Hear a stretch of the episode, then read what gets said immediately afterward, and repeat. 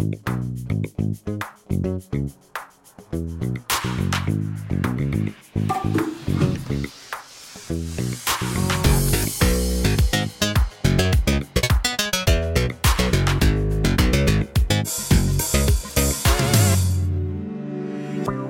Өнөөдрийн дугаарыг үзэж байгаа, сонсож байгаа та бүхэнд энэ өдрийн мэндийг хүргэе. Бид таны амьдралын хэв маягт хэрэг болох ус мэдээллийг түүрлэн олж авчираад тэг хүргэдэг. Яг энэ ёсороо өнөөдөр маш гоё мэдээллийг агуулсан дугаар болно. Энэ дугаарыг энэ мөчөөс эхлээ төгсгөл хүртэл заавал сонсороо нэг биш удаа, олон удаа сонсороо. Сонссноо хүнд яриараа. Тэгээд энийг бас хүмүүст хүргээрэй. Тэгжиж бид нэр бүгдээрээ ирүү сайхан амьдрах болно. А тэгээд теломерийн нөлөө гэдэг юм ном гарсан байгаа. Тэгээд энэ номон дээр ер нь агуулга юу байгаа тухай. За тэгээд бас уламжлалт хангаахын тухай өнөөдрийн ярьцлага та бүхэнд хүрэхээр төлөвлөгдсөн байгаа.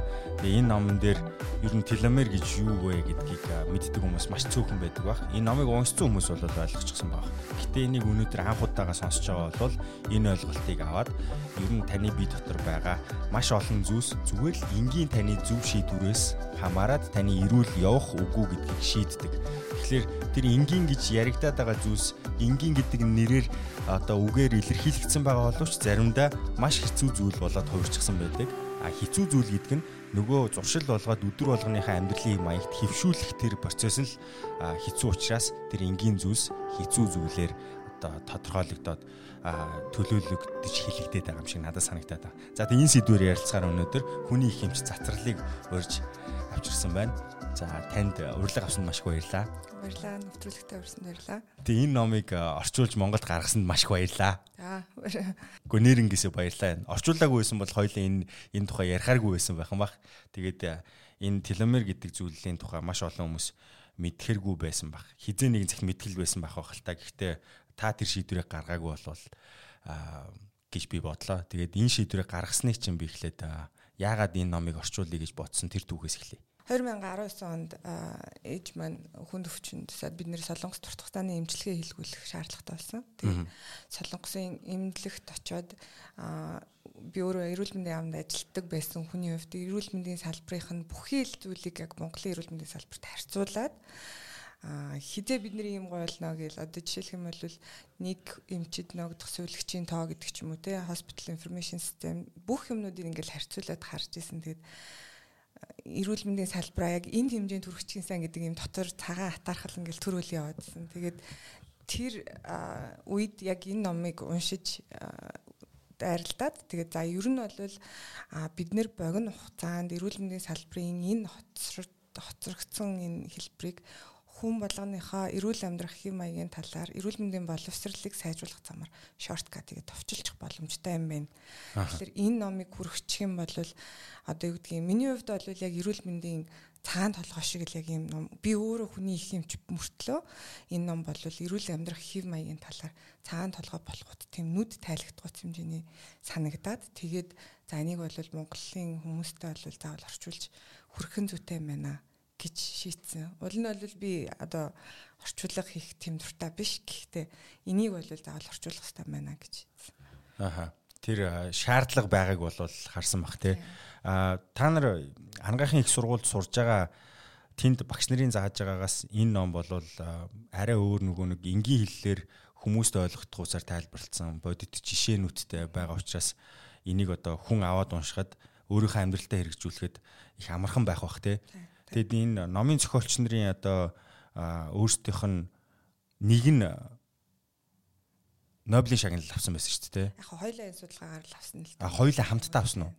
Би нэгийг авсан байх гэж бодсон байхгүй. Тэгээд яг энэ номын одоо тэр Нобелийн шагнал авсан тэр шалтгааныг нь та хэлэхгүй юу? Аха. Ер нь бол а яагаад энэ номыг бас орчуулах гэсэн гэдэг дээр нэмэлтээр түрүүний тэр нөх хүмүүст эрүүл амьдрах хэм маягийг яаж өгж байгаа гэхээр эн чинь яг теломерийн чиглэлээр хүний эрүүл амьдрах хэв маяг теломерт яаж нөлөөлдөг тэр нь эргүүлээд хүнд одоо ямар нөлөөтэй байх вэ гэдгийг нь 400 500-аад судалгааг төвөрлээд тэгээд өшөө тэрнээс ч илүү цаана олон судалгаа байсан. Тэрнээс илүү хүмүүст хүрхүүц судалгаануудыг нь цуглуулад жишээ олгож оруулсан ба учраас энэ бол маш хүрт амжтай гэсэн үг л дээ. Аха. Тийм. Аа яагаад Нобель авсан шалтгаан гэх юм бол ер нь бол яг энэ теломер гэдэг бүтцийг анх нээж олсноороо хүний одоо хөгшрөлтийг яг бүрэн тайлбарлах тийм шинжлэх ухааны хувьд одоо том одоо ололт болсон байхгүй.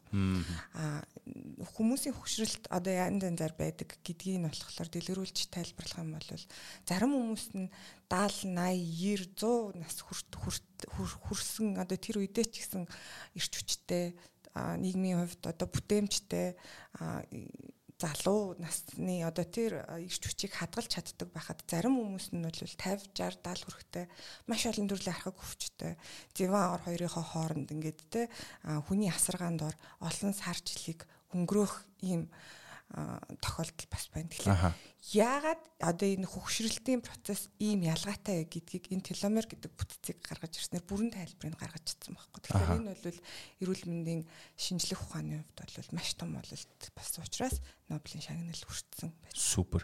Тэгээ нөгөө манайхан нэг урт насалдаг гентэй гэж мэгээд хүмүүс яриад байдаг шүү дээ. Манайхан бол ер нь эрт явчаад байдгаа гэд. А тэр нь болохоор зүгээр яг байгалийн өгөгдлөөсөө бус хүн тэр урт наслах чанартай амьдрах бие бэлдрийн хувьд эрүүл чирэг байхыгаа хүн өөрөө шийдэх боломжтой гэдгийг гаргаж ирсэн гэсэн үг үү? Яг яг тэр өрөө утгаараа яг тийм. А ер нь бол одоо хүний эрүүл мэнд ямар чиглэлээр илүү нөлөөлдөг вэ гэхлээр эрдэмтдийн хувьд яг тийм трендүүд байдаг байхгүй. Зарим нь бол амьдралын хев маяг бол маш чухал гэж хэлдэг тренд. А зарим нь болохоор удамшил бол хүний эрүүл мэндэд маш чухал нөлөөтэй. А манай одоо ер нь бид нар угаасаа урт наслдаг юм уу? Эсвэл одоо юу гэдэг аав ээж минь хорт автортай учраас би хорт автортай болох магадлал маш өндөртэй гэдэг ч юм уу те. А гэтэл энэ ном бол хүн ер нь ямар амьдралынхаа эцсийн мөч хүртэл яаж амьдрах яаж одоо хөвшөрхийгөө хүн өөрөө сонгох бүрэн боломжтой гэдгийг баталгаажуулж харж харуулж өгсөн гэсэн үг. Яаж баталгаажуулж а одоо энийг яаж баталсан бэ гэдэг асуултанд хариулахын тулд теломер гэж юу вэ гэдгийг одоо бид нар тайлбарлах хэрэгтэй баг тий. Теломер гэдэг бол одоо яг энэ судлаачдын өөрсдийнх нь одоо нөө жишээ авж байгаа тайлбараар бол хүний одоо хромосомыг гутлын үдээстэй жишиж харьцуулах юм бол теломер гэдэг бүтц нь гутлын үдээсний төсөлт хэсэгт байдаг. Одоо ингэ сэмэрхээ сэргийлсэн. Тэгээд нөө сүвлэхэд эвтэйхэн болгодог. Пластик хамгаалтын бүрхүүлээд шүү дээ тэр бол хүний хромосом дээр бол теломер юм байна гэж хэлж байгаа. Бид нар нөө биологи хичээл дээр ярьдаг гэсэн шүү дээ. Үзчихсэн шүү дээ. Хүний одоо эс митоз хуваагдлаар яг ингээ хоёр хуваагддаг тий. А тэр үед хромосом өөрийгөө бүрэн репликац хийгээд яг хоёр ижил хромосом үүсээд хоёр эстэй ингээ салаад хуваагддаг. А гэтэл энэ теломер гэдэг юм ерөөсөө яг хоёр ижил хуваагдахгүй шууд хоёр хуваагдаад богиносоод эсээс эсийн хооронд хуваагдаад богиносоор байна гэж үзэж байгаа. А тэгээд эсээс эсэд ингэж богиносж байгаа энэ теломер богино байх тусмаа эсийн одоо цаашдын одоо хөгжил байхгүй болоод эсэргээрээ бид нэр э, хөгширж байна гэсэн үг байхгүй. Аа. А нийтдээ хүний ер нь бол одоо хүний эс чинь бол immortal гэж үздэг. Immortal буюу одоо хөшгөө мөх гэж үздэг байсан яг энэ э, шинжлэх ухааны энэ үзлийг 1960-аад оны үед эсвэл мортал буюу үхтийн байна гэдгийг Хейфлик гэдэг эрдэмтэн баталсан юм лээ. А тэгэхээр хүний одоо ингээд биеийн бүх хэсүүдэд жигд ингээд одоо юу гэдгийг одоо ингээд насжилтын явцад нийт эсүүдэд байгаа теломер богиносох юм бол бид нэр илүү хурдан хугацаанд хөгшөрж байна л гэсэн үг. Аа тухайн тэр теломер гэж нэрлэгдээд байгаа сая нөө жишээ авахад үдээсний тэр пластик хамгаалтын хэсэг нь урт богино байхыг хүн өөрөө шийдэж болох нэ тэгэхээр болно гэсэн үг. Аха. Яа ер нь бол теломерийн одоо богиносолт, уртсалт гэдэг юмыг бол уртс энэ бол эхлээд богиносох явцад бол хүний бие хөшөрдөг юм байна гэдэг нэгдүгээр нэгдүгээр одоо юу гэдгийг онол онол те одоо тэрийг баталгаажуулсан. А гэтэл энэ одоо тасралтгүй одоо те нэг нэг одоо one way ticket гэдэг шигтэй энэ бол ямар ч одоо өөрчлөлт байх боломжгүй ингээл тасралтгүй богиносоор байна гэж ихлэ бодож идэл дараа нь эн чинь өөрөө эрүүл амьдралын хэв маяг тасгал хөдөлгөөн гэд энэ олон зүйлсийн одоо тэ бясалгал гэдэг ч юм уу тэ амьдралын хэв маягийн аргуудаар уртасч болт юм байна гэдгийг дахиад баталсан хоёрдугаар одоо юу баталгаажуулсан онол гэж тарж байгаа хгүй. А тэгэхээр богино байх уу урт байх уу гэдэг бол яг хүн дээр өөр дээр нь гарч ирсэн одоо сон хүний өөрийнх нь сонголт болж байгаа гэсэн. Тийм байна. Хүн өөрийнхөө ухамсараар урт наслах уугүй юу гэдгээ шийдээд яваад байна гэсэн үг шүү дээ, тэ. Энийг зүгээр э, мэдчих юм бол хүн өөрөө ойлгомжтой. За за би чанартай удаан амьдрий. Үгүй бол надад юуроос хамаагүй. You only live once ганц л амьдрах юм чи яасан чи яад ингэх шийдвэр гаргах нь шүү дээ. Гэтэ энийг мэдгүй юм гэдэг бол харамсалтай юм байна. А харин за уртцгий. Хүн болгон л урт наслахыг хүсэх байх. Ихэнх нь хүсэх байх. Тэ. Тэгээд тухайн теломерийг уртцах нь цорын ганц эрүүл амьдрах шалтгаан юм уу? Одоо цорын ганц арга юм уучлаарай шалтгаан гэж хэлж болохгүй. Теломерийг л уртсахчвал би урт наслах юм байна гэж ойлгох уу? Эсвэл тэр дотор өшөө олон факторууд байгаа. Би бодохдоо зүгээр энэ факторууд дундаас теломер нь айгүй хамгийн чухал мэддэхгүй байсан фактор юм байна. Гэж би ойлгосон. Тэгж тэгж хэлж э, болно. Зөвхөн одоо юу гэдгийг урт наслах богино наслах дээр ямар ялгаа гарч ирж ийн гэдгийг теломерийн одоо судалгаагаар яг баталгаажуулаад гаргаад ирсэн байгаа байхгүй. Аа одоо энэ дээр яг жишээ жишээ гаргаж ирж ярих юм бол ер нь бол хүний одоо ингээд амьдралын үеийг эрүүл үе, өвчлөлийн үе гэж ингэж хувааж болж байгаа.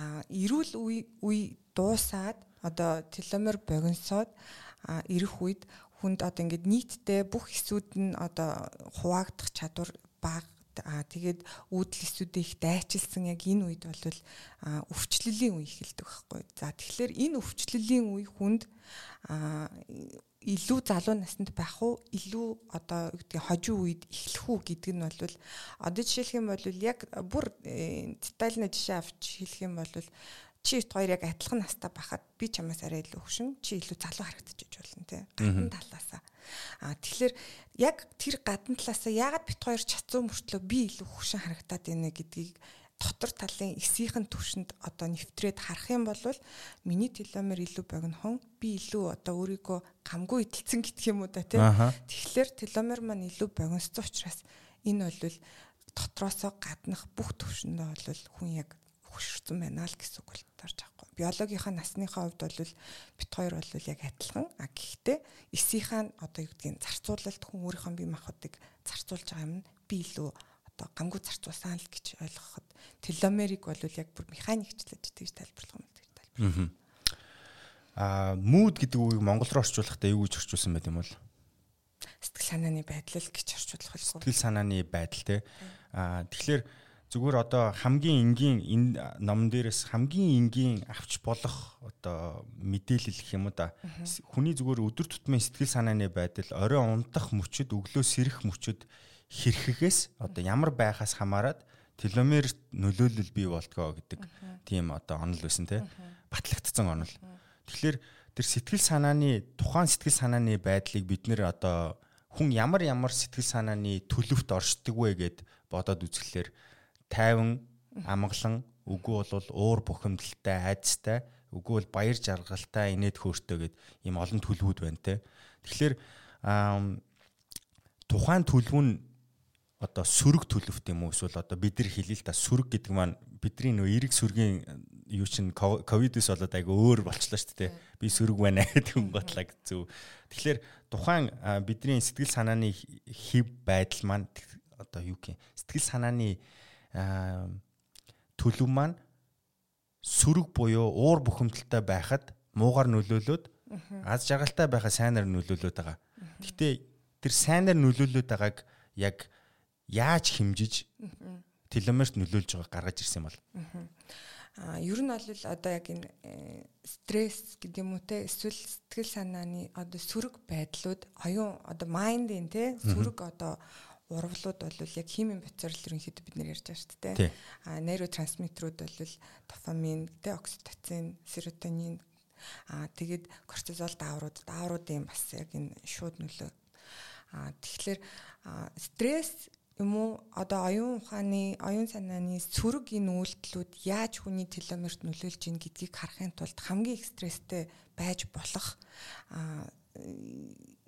ахрах өвчтөе хүүхдэд хардаг ээж нарын дунд судалгаа зохион байгуулсан байгаа.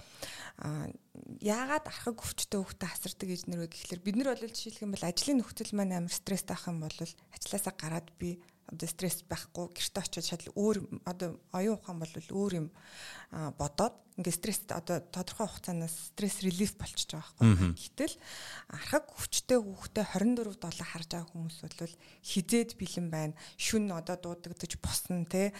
Байнгын юм төвшөртэй нөхцөл байдалтай тэр хүмүүс байна. Тэгэхээр энэ хүмүүсийн дунд судалгаа явуулахад маш богино хугацаанд өндөр хурдтайгаар теломер богиносолтыг илэрхийлж байгаа байхгүй.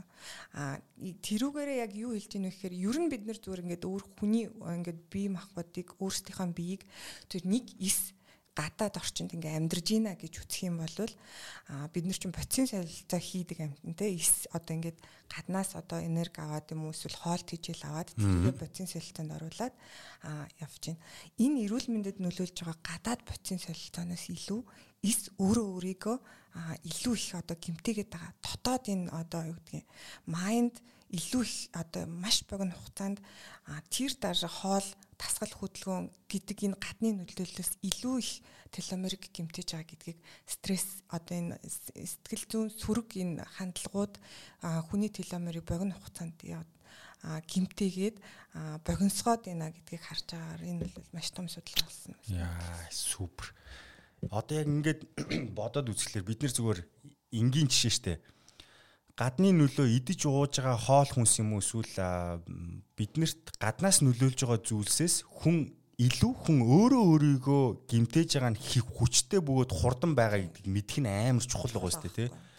Түүнээс биш бухимдалтай орчинд байна уу? Эсвэл одоо нөгөө байгалийн одоо үзэгдлүүд үүдэг штэ тий хит халуун байх, хүүтэн байх эсвэл агаарын бохирдолтой байх гэдэг зүйлээс би илүү хордоод байна гэж айснаас зүгээр тэр ухамсар дотор байгаа өөрийнх нь бухимдалтай байх тэр юу нь илүү хурдан нөлөөлж ийн гэдгийг мэдэх нь амар чухал байгаа шүү дээ. Харин тий. Тэгэхээр за энийг мэдчихлээ тий. Тэнгуут хүн дараагийнхаа алах маань би эннээс яаж ангижрах вэ гэдэг арга замуудыг хайж эхлэх л байх л да тий. Тэгэхээр тухайн хүний өөрийнх нь характер болон хандлагаас хамаарад юу илүү амархан үйлчлэх үү гэдэг харилцаа адилгүй болчих واخ. Тэгсэн чинь хүмүүс одоо та сая жишээ авах та нөгөө хүүхдээ харж байгаа ээж эсвэл эцэг их дээр хийсэн судалгаа мэдээж өөрт нь өвчин байхгүй байж байдаг. Гэхдээ өвдөж байгаа хүнээ хараад зовж байгаа байхтай гэдэг таамаг тэр стресстүүлж байгаа орчинд байгаа хүн илүү гэмтэж гин гэхлээр өөрт дотор нь ямар ч өвчний юугүй байж иж теломера багасгаад байгааг харахаар бид нэр яаж тэр төлөвт те өөрсдийгөө эрүүл байлгах тэр төлөв рүү шилжих вэ гэхээр танд ямар ямар аргачлалууд байна? Аа. Ер нь бол яг стрессийн үед бол нэг кортизол даавар ялгараад тэрнээс шалтгаалаад одоо зүрх байнгын ингээд савлгаатай байх гэдэг ч юм уу те. А яг бид нар одоо өвөгдөөцүүдийн үед те одоо жишээлх юм бол агууд амьдардаг байх үед а ямар нэгэн аюул гарч ирэхэд тэр нь одоо стрессийн гормоныг хүчтэй ялгаруулад тэр нь туснах адреналины хэмжээг нэмэгдүүлэхээр зүрх одоо ингээд хүчтэй цохилох те судас агших одоо юу гэдгийг аратан дайрах үед хазахад цус баг алдах үднээс суд бүх суцнууд агших те а гих мэтчлэн яг юм байгалийн хамгаалах урвлууд маань өдөөгддөг байхгүй. А гэтэл одоо бидний яг эволюц хөгжлийн үед бол бид нар тийм ч амар бие маань өөрчлөгдөөгүй. А гэтэл бид нар сошиал одоо юу гэдгийг нийгмийн харилцаа маань маш хурдтай, маш дөрвөлттэй ингээд хөгжсөн байхад энэ хооронд бол биеийн өөрчлөлт тийм ч их гарч амжаагүй байхгүй. А гэтэл бид нар одоо юу гэдгийг зүгээр одоо нэг мессеж ирээл мессежний одоо тий дуу гарахад бид нэр стрессдэг тийм хэмжээнд очиход за одоо нөгөө тэр дарга маань утдаж байна гэдэг ч юм уу. Тий юу одоо надаас одоо нэг яах ч бол гэдэг энэ стрессийн үед яг нөгөө хуучныхтай адилхан яг тэр зүрхний цохилт нэмэгдэх аа тэгээд бид гарч ирж байгаа энэ стрессийн өөрчлөлтүүд бол яг явдаг байхгүй. Аа энэ өөрчлөлтүүд урт хугацаанд үргэлжлээд ах юм бол хүнийг унтах үед хүртэл одоо стрессийн гормон өндөр унтж байгаа үеийн кортизолын одоо өндөр байхлаар бид нэр унтчих үед чинь детокс хийгдчих хэвээр тарих үр амарч явах хэвээр би өөрөө бүтэн одоо ингээд амралтаа аваад энерги төлжиж явах хэвээр. Гэтэл тэр процесс юусэн огт явагдахгүй байна гэхэлэр ёстой нөө түрүүний миний хэлснээр бие огт гамгүй идэлж гинэ л гэсэн үг болж байгаа байхгүй. Нөхөн төлжиж амарч авч чадахгүй байна гэсэн үг болж яг унтахын өмнөх мөчүүд аз жаргалтай мэдрэмжийг авах ёстой гэдгийг санал болгоодсэн шүү дээ. Тэр нөгөө тайван болон амгалан өөдрөх сэтгэлгээтэй. Унтах нь. Яг саяны таны хэлж байгаа залгаад нөгөө шүн нөхөн төлжих процесс руугаа орохдоо одоо яг тавтай нөхцөл байдлыг бүрдүүлээд орж ирсэн тийм бид нар унтахаас өмнө одоо зүгээр л фейсбુકээ скролдоо ч юм уу инстаграмаа скролдоод ямар нэгэн байдлаар мэдээ уншаад болсон болоогүй өөрт хамааралгүй хэрнээ хин нэгний зовсон эсвэл нийгмийн асуудлуудыг уншиж унтах нь шүн өөрийнхөө бие гамгүй хөдөлж байгаа одоо хамгийн ухамсарт үйлдэл. За та энэ номны 116 дугаар хуудсыг нээдэ. 116 дугаар хуудсан дээр таны бодох хэв маяг гэсэн байгааз энэ тейбл тэгээд та хэр гутрангүй хэр өөдрөггүй гэсэн ийм одоо таблет юу гэдэг бэ нэг? Асуул санал асуулах юм уу? Да асуумж. тий тэгээд та хэр дайскансан хүн бэ гэд энэ номон дээр байгаа энэ юунууд байгаа байхгүй та бодолтоо хэр их тууширдаг вэ? Та хэр мэрэмтгий хүн бэ гэх зэрэг юм асуултууд байгаа. Тэгэхээр нөгөө бидний амьдралын хэм маяг бидний амьдралын өдөр тутамд болж байгаа процессууд дээр бид маш олон төлөвүүдэд ингээд харилцаа хамааралтай оршдог шүү дээ. Тэгсэн чинь хин нэгэнтэй хамт амьдрах. Би бол маш өөдрөх хүн бай гэж бодъё л доо. Өөрөө. Гэхдээ ганцаараа байхдаа би яг энэ төлөвтөө байсаар л байж болдог. А гэхдээ та бит хоёр гэр бүлийн харилцаанд орсон эхнэр нөхөр байхад бит хоёрын төлөв харилцаа адилгүй байдаг те. Тэгэнгუთ би биедээ нөлөөлөх үү? Энэ номон дээр яг энэ нөгөө хамт байгаа хүмүүсийн өөрсдийнхөө сэтгэл санааны хэв маяг нь бие биендээ хэр нөлөөлдөг талаар юу гэж дурдсан байдаг вэ? Ер нь бол хосуудын харилцааны үед тухайн хүний хев маяг нь бие биедээ одоо уусах гэж хэлдэг шүү дээ монголчууд болох. Аа энэ бол маш шууд нөлөөтэй. Одоо бүр тун хамаарлын гэдэг хэр удаан хамт байсан тэр хэмжээгээрээ бид нар зүгээр тэрийг энгийн амьдралын жижиг жишээнүүд дээр харж болдог шүү дээ. Найзууд хоорондоо адилхан болчдөг ч гэдэг ч юм уу те. Нэг юм ярьдаг, нэг юм нэг тайпын хувцас өмсдөг ч гэдэг ч юм уу те. Яг энэ бол шууд хамааралтай болж байна. Өнөөдөр би яг орж ирэхдээ маш сайхан мүүдтэй орж ирэхэд өрөөгөө бүрэн гэрэлтүүлээл тэ хажууд байгаа бүх хүмүүсийг гítэл. А эсэргээрээ амар уурт орж ирэхэд яг энэ өрөөнд дотор байгаа мүүдийг тэр чигт нь одоо гэдэг өөрчлөх. өөрчлөх тийм хэмжээний хүчтэй гэтэл яг энэ харилцаа яг нөгөө түрүүний стрессийн жишээтэй адилхан урт хугацаанд яг ингээд үргэлжлээд ах юм бол тэр нь бол нөгөө хүндээ яг адилхан. Ер нь бол сэтгэл готралтай юм уу те? Сэтгэл төвшөлттэй эсвэл архаг стресстэй хүмүүсийн хажууд удаан байхад бол дагаад одоо юу гэдгийг сэтгэл готролт автах гад гэдэг энэ бол практик жишээ бол эмнэлт өдөртөндөө байдаг шүү дээ. Тэгэхээр энийг бол яг харилцан хамаарал, тун хамаарлын буюу хэр удаан хамт байна тэр хэмжээгээр илүү их одоо би бидээ уусдаг гэдэг юм тий. Тэгээд нөгөө хүн өөрийн бусдаас ялгарах тэр төлөвөөсөө өөрчлөгдөөд тэр тухайн хоёр хүний нэг дундын орчин бий болдог бах тий.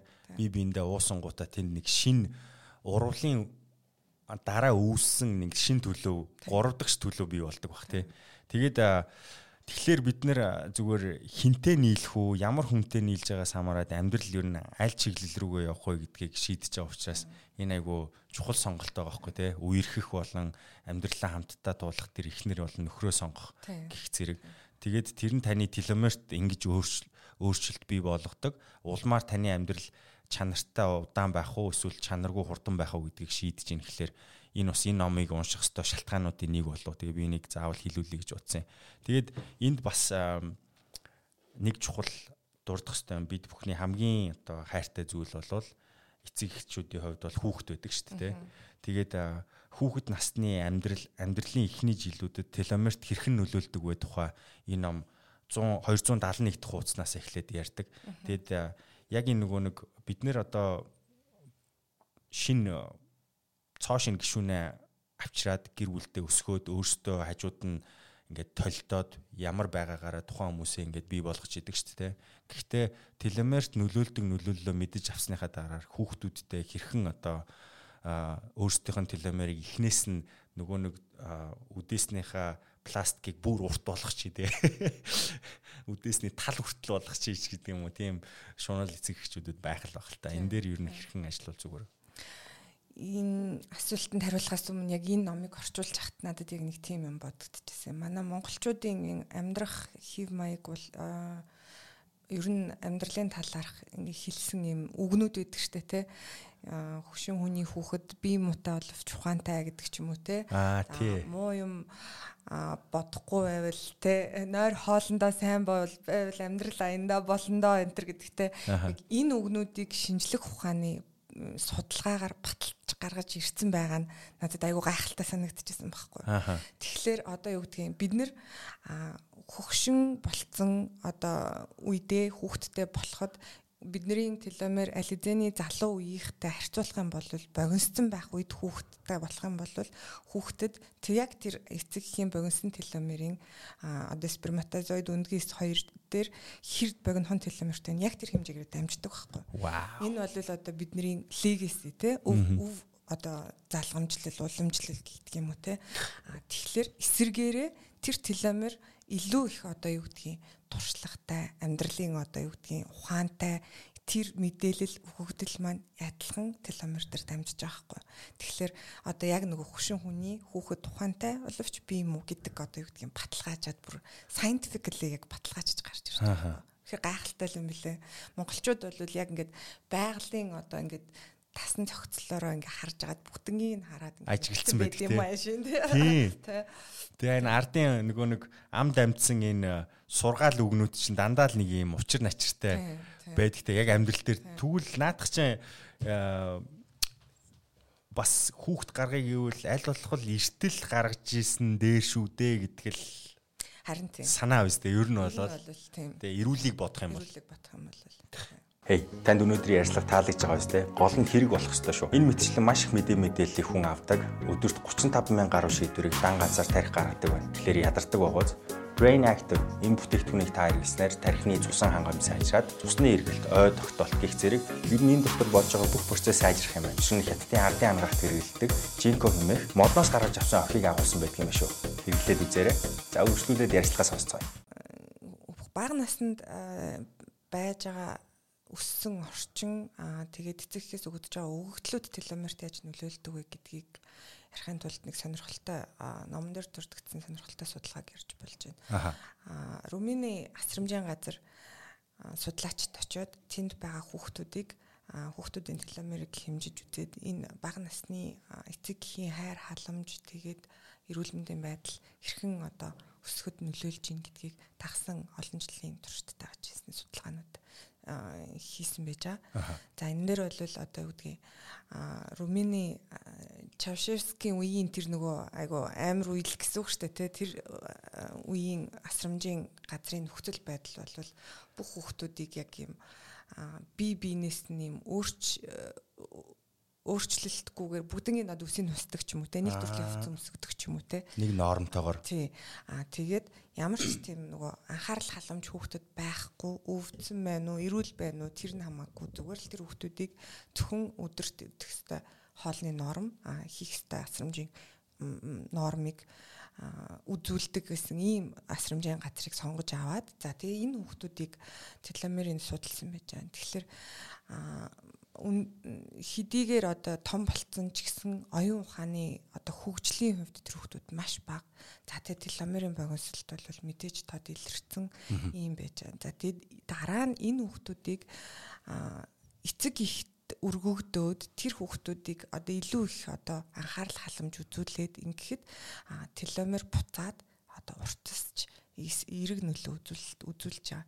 Тэгэхээр ер нь бол теломер бол өөрөө яг юу гэлтэж байна гэхээр биднэрт өгөгдлүүд угаасаа байна. А гэхдээ энэ өгөгдөл бол эцсийн зогсоол биш. А эсэргээрээ бид нэр энийг сайжруулах те боломж бол байна гэдгийг судалгаанууд бол харуулж байгаа юм л да. Яг одоо нөгөө нэг теломерийг нь уртсах, богиносох энэ процесс нь хүний насан үрд явагдах боломжтой наятаач байсан гэсэн урцхыг бол урцгахчиж болно гэж тий. За тэгвэл яаж урцгахад одоо нөлөөлдөг хүчин зүйлүүдийг дурдвал тий. За сая бид хоёр мүүдийг ярьсан. Аха. Ер нь бол сэтгэл санааны байдал нэгдүгээрт хамгийн чухал хүчин зүйл. Тэр нь бол түрүү нөө хэлчихсэртэй хүний эс өөрөө дотроосоо хүн төлчих юм уу эсвэл одоо юу гэдгийг эсрэгээрээ муудах те энэ нөхцөл болно. За хоёрдугаарт бол тасгал хөдөлгөөн бол хүнд хамгийн чухал. Аа тэгээд дараа нь хооллолт орж ирж байна. Тэгээд орчны нөхцөл байдал те орчны эрүүл мэндийн одоо байдал те. Орчны эрүүл мэндийн байдал гэдэг нь юу гэсэн үг вэ? одоо гэр гэр орон те гадаад орчин агаарын бохирдол хамтран амьдарч байгаа хүмүүс маань бүх одоо те нийгмийн орчин ажлын орчин бүх одоо энэ бусад одоо гадны хүчин зүйлүүдийг хэлж болж байна. За. Тий. Аа тэгээд эмнэлгийн тусламж үйлчилгээ хэр сайн байна, тэрнтэй хэр хүртээмжтэй байна, авах боломжтой байна уугүй юу гэдэг бас орж ирж байна. Яа бас наач ямарч гол тий. За манад та мэдж байгаа бох ер нь бол насжилтыг Монголын насжилт чинь юу лээ эмэгтэй дундаж наслалт эмэгтэй 74 эрэгтэй 63 64 Тэгээ нэг 10 гаруй жилийн зайтай тий. Яа. Ер нь бол тэгтээ одоо юу гэдэг зөвлөлтийн одоо хуучин СССР-ийн орнууд гэдэг юм бол Латви, Литв, Орос энэ төр бол эрэгтэй эмэгтэй хүний дундаж наслалтын өндөр зөрөө бол Монгол бол эхнээс эхний 10 дотор л явдаг л да их зөрөөтэй улс орнуудын. Аа адилхан ер нь бол эрэгтэйчүүд ер нь нийтдээ тренд нь бол эрэгтэйчүүд илүү богино насалдаг тийм тренд. Тэгээ шалтгааны нөгөө нэг интернетд инстаграм ч юм уу сошиал медиа дээр эрэгтэй хүн богино насгал насалдаг шалтгаанууд гэдэг нэг юм юу хийсэн мэт штэ. Алиа бичлэгүүд юм хум арчиж марч байгаа л уунж бонцсон тий. Гэхдээ яг тэр шалтгааны улмаас байдгүй эсвэл яг эрэгтэй хүн төрүүлж яваад байгаа одоо таны ойлгож байгаа үндсэн шалтгаанууд нь юу вэ? Ер нь бол аюу олон олон хүчин зүйлүүд хүчин зүйлүүд нөлөөлдөг юм билээ. Сонин сонин статистикуудаас харж болдгоо юм билээ. Одоо жишээлх юм бол амиа хорлолж а нас орж байгаа хүмүүсийн тоо эрэгтэйчүүд 10 дахин их шүү дээ. Эмэгтэйчүүдээс илүү те. А гэтэл одоо юу гэдгийг гимтэл авахтаа илүү одоо их байдаг ч юм уу те. Ахын осол гимтэл одоо гэхээс илүү автомашины ослоор насурж байгаа эрэгтэй хүмүүс гэдэг ч юм уу те. Тэгэл мэдээж одоо цэрэг дайн байлдаан гэдэг шиг одоо тэр эрэгтэй хүмүүсийн тэгж а ийм өөрийн эрүүл мэндээс хамаараагүй тийм нүг хүчин зүйлүүд чинь бол яг тэр дундаж наслалтын үзүүлэлтэд бас ороод явчихна. За тэгээд эрүүл амьдрах хев маягийг илүү их хөвшүүлдэг нь эмгтээчүүд шүү дээ ер нь. Харин тийм тий. Тэгээд яг бүр одоо танаас асуух асуухаас өөр аргагүй нэг асуулт байгаа шүү дээ. Lotus йога клубыг хамтран үүсгэн байгуулж исэн. Тэгэнгუთ та одоо тухайн үед яг йог Монголд орж ирж явах үеийн анхны клубүүдийн нэг шүү дээ тий. Тэгэхэд танаа үйлчлүүлэгч нарын хэдэн хүн эмэгтэй хэдэн хүн эрэгтэй байсан бэ? 95 шүү дээ. 95 нь эмэгтэй тий. Тэгэхдээ бас 5% эрэгтэй байсан байна. Баяр үргийг шүү дээ.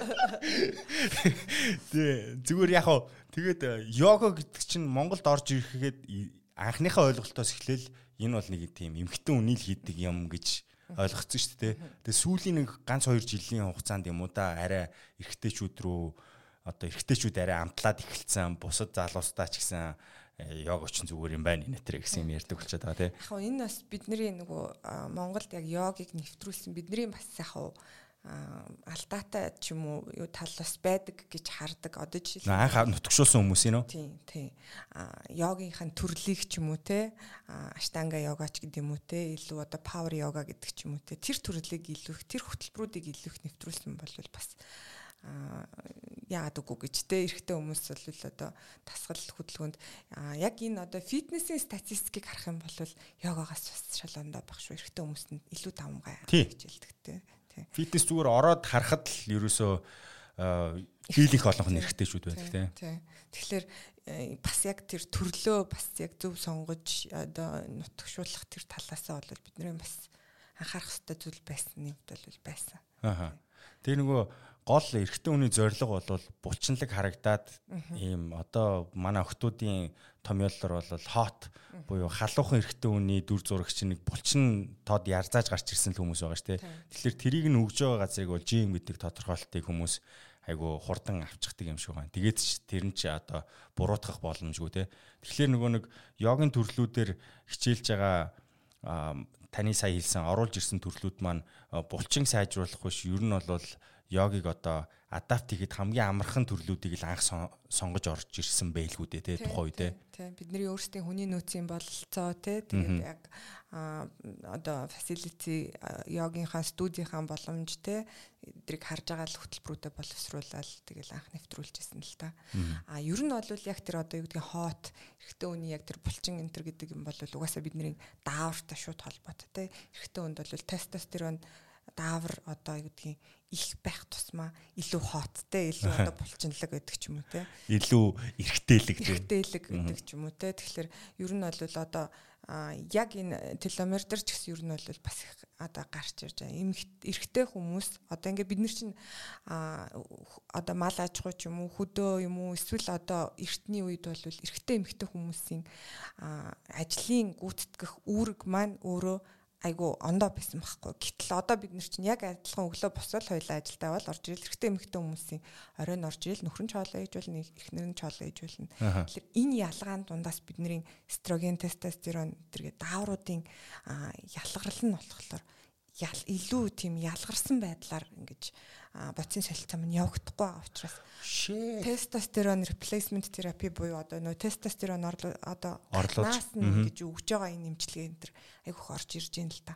А гэтэл одоо бид нөгөө яасан сэргдгүү хиймэрвэ гэдэг шиг одоо тийм чононд явах гэдэг ч юм уу те нэг тийм экстрим одоо тийм кардио дасгалууд энэ төр гэдэг ч юм бол тэр нь бол эргүүлээд яг тестостероноо нөхөж байгаа яг энэ юм эрүүл одоо арга дадал гэсэн үг байхгүй. Аа.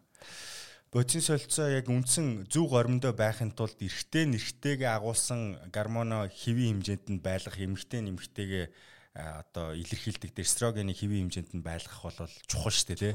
Тэгэхээр нөгөө нэг үндсэн байглаас өгөгдсөн өгөгдөл эрэгтэй хүн тэр нөгөө нэг очоод хоолоо олж ирээд тий гэрээ хоолдог тэр нэг хамгаалах хамгаалах. тий яг тэр тэр юмнууд байхгүй болоод ирэхлээр нэрэл багасах юм байна тий тий. Эмэгтэйчүүд нь одоо ир шиг шинжтэй тий эрэгтэйчүүд нь эм шиг шинж бол ер нь бол одоо сүүлийн үед бол одоо энэ трансгендерүүд энэ төр гэдэг яг зүр энэ бол миний хувийн бодол шүү дээ харахад бол ер нь бол тааврын хямрал биднэрт айгүй эрт эхлээд энэ удаа л гэж харагдаад байгаа байхгүй хямрал юм ба штэ ер нь бол. Яа За биднэрт одоо ингээд нөгөө телемер энэ номон дээр байгаа жишээнүүдээс яг амьдрал руу буулгаж ирж болох үсттэй. Тэр дасгал хөдөлгөөний тэгээд дээрэс нь сэтгэл санааны байдлаас яг одоо манайхны одоо Улаанбаатар хотод амьдарч байгаа нэг сая 400 мянга дээр нэмэх нь 300 мянган орон нутгаас ирж байгаа оюутнууд гээ бид нэг сая 700-аас 800 мянган хүн энэ хотод амьдраад байгаа шүү дээ. Тэгэн гут энэний дийлэнх олонх нь 35-аас доош насныхан ихэнх нь хүүхдүүд байгаа. Гэхдээ яг ажиллаа хийж байгаа хүмүүсийг харахаар өглөөсөөс оройны 6 цаг хүртэл ажилдаг ажилтаа өөрсөнд нь олгогдож байгаа яг өөртөө зориулъя гэдэг хугацаа баг дээрэс нь зориулъя гэдэг хугацаагаа гаргалаач гэсэн хийх юмныхын тоо ингээд маш бага. За бид нар зүгээр нөгөө бэлтгэл хийх, спортоор хичээлэх гэдэг одоо юмнуудаа хажуудалд нь тавиад яг нэг хүн өөрийнхөө дур сонирхолд зориулсан хугацаагаа аваад төвүүдэд ч юм уу яг нэг жижигхэн community үүсгээд ингээд тэр нөгөө аз жаргалтай мэдрэмжийг аваад бусдтайгаа ингээд нийгэмших тэр юг харахаар айгүй хомс байна л да. Бусад барууны орнд хөгжсөн байгаа орнуудыг харахаар. Гэхдээ ажил олгогчийн ажилтнда тавьж байгаа шаардлага нь барууны оронд байгаа юм шиг хэмжээний effort буюу хүчин чадлыг гаргахыг шаардаад за тэгээд угаасаа л нөх хөгжиж яваа орны юу л бахал та одоо нөгөө хүртэх ёстой зүйл нь л энэ бахал та. Тэгээд бодхолоор та яг энэ номон дээрээс ингээд яг амьдралын маяг руу н оруулаад За ийм ийм өөрчлөлтийг те хүргий хийчихээсэ гэж Улаанбаатарын иргэн танд те гэд бодхолоор юуг хамгийн түрүүж таны толгойд орж ирж байна. Ер нь бол яг хүн өөрийнхөө бие махбодыг за тэгээ эрүүл мэндийг нэгдүгürt нь зүр мэдж аваасай л гэдэг. Одоо тий эрүүл мэндийн боловсролыг л хэлээд байхгүй та. Тэгэхээр юу надад илүү их нөлөөлдөг юм би өөрөө яг ямар төрлийн хүн бэ гэдгийгээ бие хүн өөрөө ингэж мэдэрч таних сонсож таних чагнаж сурах хэрэгтэй тий. А одоо хошигнол ярддаг байхгүй тий ингээл идэж уугаал ингээл тий 0 орох болгондоо те ингээл шийчил шийс хараал гэдэг ч юм уу те өтгнө хараал гэдэг ч өнгөтэй энэ ер нь бол бие чагнаж хүн сураасаа ажиглаж сураасаа гэдэг нэгдүгürt одоо тэр танин мэдхтэй өөрийгөө танин мэдэх. Тэгээд дээрэс нь мэдлэг авах. Хоёрдугаарт бол хүн яг сэтгэл зүйн хувьд бол энэ миний хувьд эрүүл мэнд маань хамгийн одоо том нөлөө үзүүлдэг энэ фактор учраас хүчин зүйл учраас а яг хүн одоо бясалгал хийгээд ер нь сураасай те. Ер нь бол бодол стресс байна уу те. Ер нь бол та одоо эрэг төрлийн бодлуудыг боддог хүн үү сөрөг төрлийн боддог хүн үү та одоо юу гэдгийг альва яг ингээд зүгээр бит хоёр ингээд очерт хамт зогсож байгаад ингээд харахад би те за энэ очертай байна да гин ингээд үлээж хат хажуудалд нэг нь ингээл те бүр хамаг бачимдаал ингээл зүрхэн савлаал те. Та нар над одоо каса ажиллуулаач гэл ингээл орилжоол тусчдаг энэ өдөр болгон бид нар хардаг шүү дээ. Яг энэ стресс та өөрөө өөрийгөө стресстүүлээд байгаа юм биш үү? Гэдэг яг энэ өөрийнхөө сэтгэл зүйн энэ хандлага хүн өөрөө нэг хараад авчих хэрэгтэй За тэгээд тасгал хөдөлгөөн болвол амьдралынхаа турш бүр те амьдралынхаа эцсийн мөч хүртэл хөдөлж чадхаа болтлоо хүн ер нь бол тасгад хөдөлгөөнийг заавал хөвшүүлэх хэрэгтэй.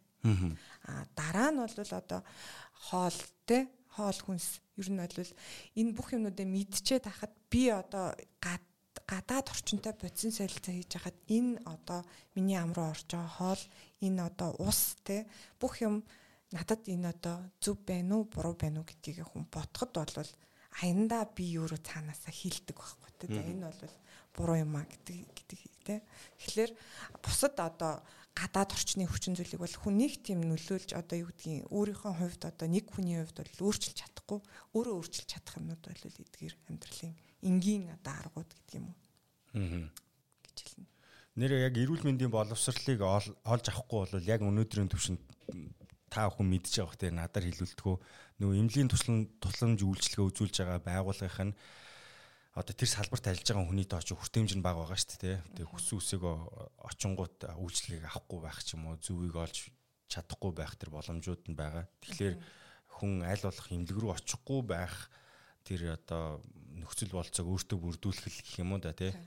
Тэгээд манай орны нас баралтыг эдгээр харахаар preventable disease буюу урьдчилан сэргийлж болдог өвчтнүүдээр дандаа өвчлж нас ороод байгаа харагддаг тий. Тэгэхээр тэдний нөгөө нэг үндсэн гаргалгаа нь одоо яг идэр байгаад байгаа шүү дээ. Яг энэ ном дээр гарч байгаа жишээнүүд яг бид нар нэг энгийн жижигхэн өөрчлөлтүүдийг л хийчихэд нэг 5 жилийн дараа имлэгээр явж мөнгөө цагаа өрөх тэр боломжоос урьдчилан сэргийлчихэж байгаа тийм зүйлүүд өгдөг те.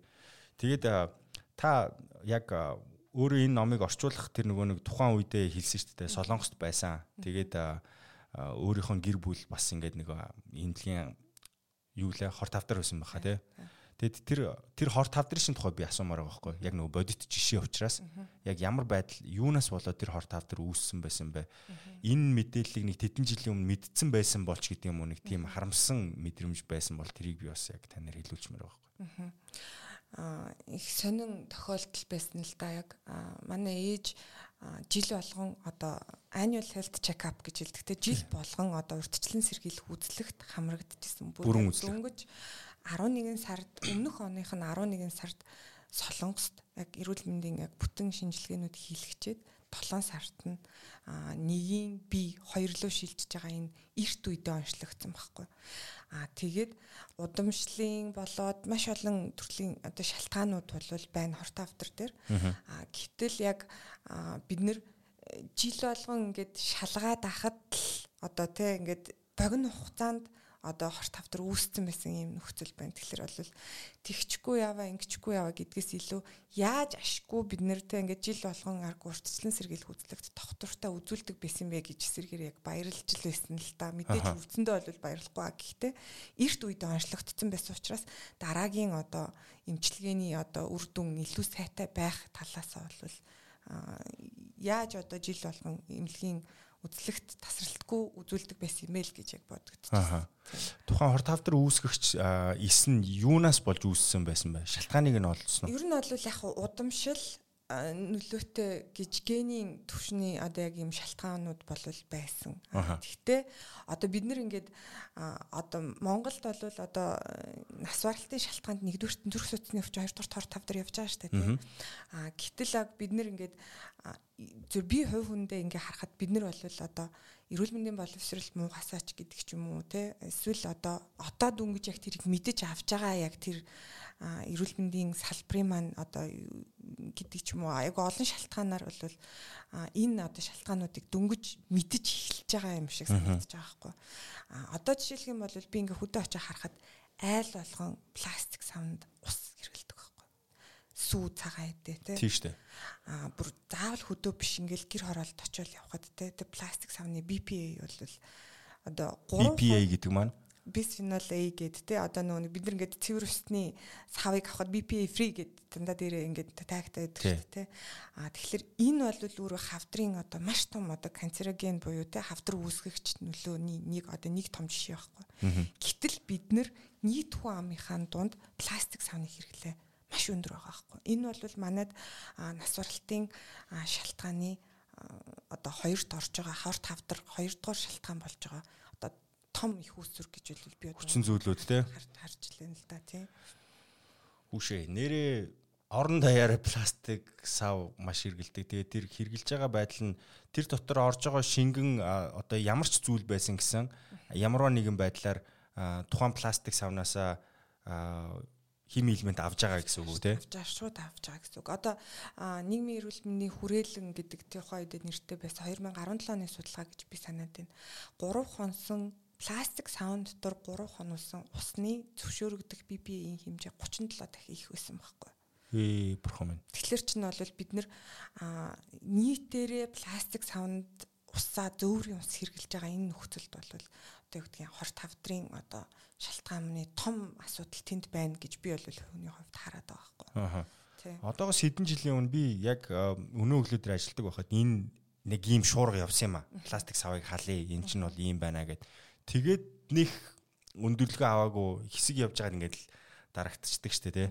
Гэхдээ одоо ингээд трийг одоо халахгүй оронд нь нөгөө за наад пластик саваа болоод энийг хэрэглэе гэдэг тийм гаргалгаа байхгүй болохоор хүмүүс ингээд солиушныг гаргаж өгөхгүй болохоор тий харин тий. Яг одоо ингээд за та дасгал төлөвлөгөө хийгээд л та эрүүл болчих штэ гингут яаж гэдг нь хэлэхгүй болонгот хүн мэдээд идэг зүг хоолох хэвээр дасгал хийх хэвээр гэдэг Тэгээ яаж хизээ хэр хэмжээгээр яаж хийх юм бэ гэдэг тэр нөгөө яг жинхэнэ ноу хав буюу нөгөө гаргалгаа нь байхгүй байдаг шүү дээ. Энд дэр яах вэ?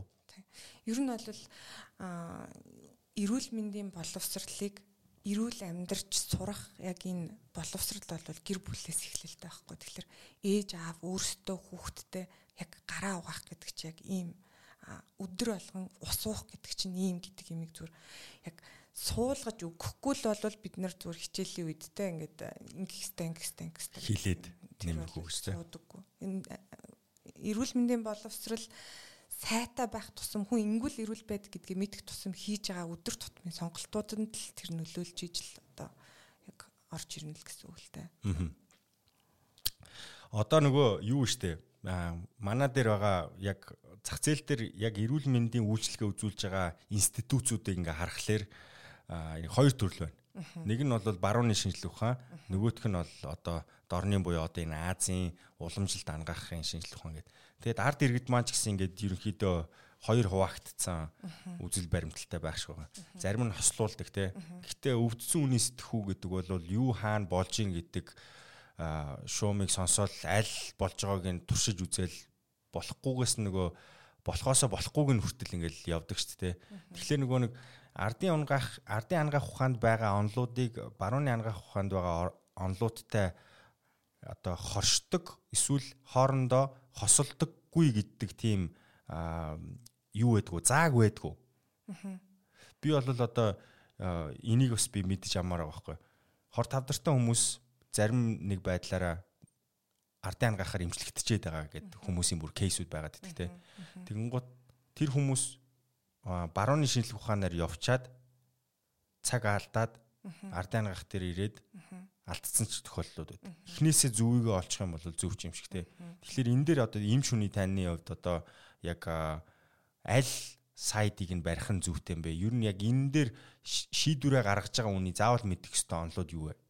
Ер нь бол одоо яг сүүлийн үеийн судалгаануудыг харахаар одоо өрнийн ангаах ухаан өөрөө яг урт хугацаанд ингэж үүсэж байгаа яг энэ өвчнүүдийг дорны ангаах ухааны хэлбрээр заавал одоо зөвхөн одоо өрнийн яг одоо одоо хорт хавдар дээр жишээлх юм бол ярихад хим эмчилгээ, туяа эмчилгээ те аа мис засал эмчилгээ гэдэг энэ конвеншнл терапи гэж хэлээд байгаа. Яг энэ явдаг яг энэ эмчилгээнүүдээс эмчилгээнүүдийн хажуугаар хүний өөрийн бие махбодын байгалийн хамгаалалтыг сэргээсэн энэ уламжлалт хангахын аргууд бол маш үр дүнтэй байна гэдгийг орчин үеийн ангаах ухааны судалгаануудад маш тодорхой гарч ирээд байна л да. Тэгэхээр бид нэр одоо юу гэдгийг мэдээж богино хугацааны хурц мухар олгоо гэх юм бол бид нэр богино хугацаанд мэс заслын эмчилгээгээр хийх нь бол ойлгомжтой. Тэр нь ч зөв те.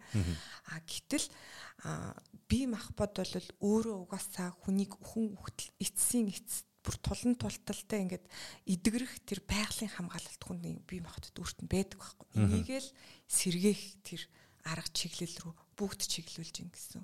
Тийм. А яг энийг бол би одоо энэ хор тавтрын эсрэг гэдэг энэ номыг яг бас яг энэ теломерт хамт орчуулж эхэлсэн. Одоо ер нь дууссан хэвлэлтэндээ ороод ярих гээд яг бэлтгэгдээд явж байна. Энэ дээр бол яг өөрөө мэдрэлийн мэс заслын мэдрэлийн одоо нейросайентист хүн те тархины хор тавтртай болчоод яг энэ байгалийн энэ аргуудыг яг тэр уламжлалтай ангаах ухааны яг энэ аргуудаар өөрөө өвчнөөсөө давн туулж гарч ирсэн энэ кейс учраас яалтчгүй энэ тохиолдол бол байгалийн бид нар өөрсдийнхөө хамгаалтыг заавал сэргээж сэргээж явж явах хэрэгтэй. Аа. Дэвид Сервен medical doctor юм байна те. Тэгээд international bestseller буюу олон улсын хамгийн их борлуулагдсан номнуудын нэг Anti Cancer a New Way of Life. Энийг монгол дээр та юу гэж болгосон байгаа вэ? Хор тавдрын эсрэгэл гэж арчилж байгаа. Аа.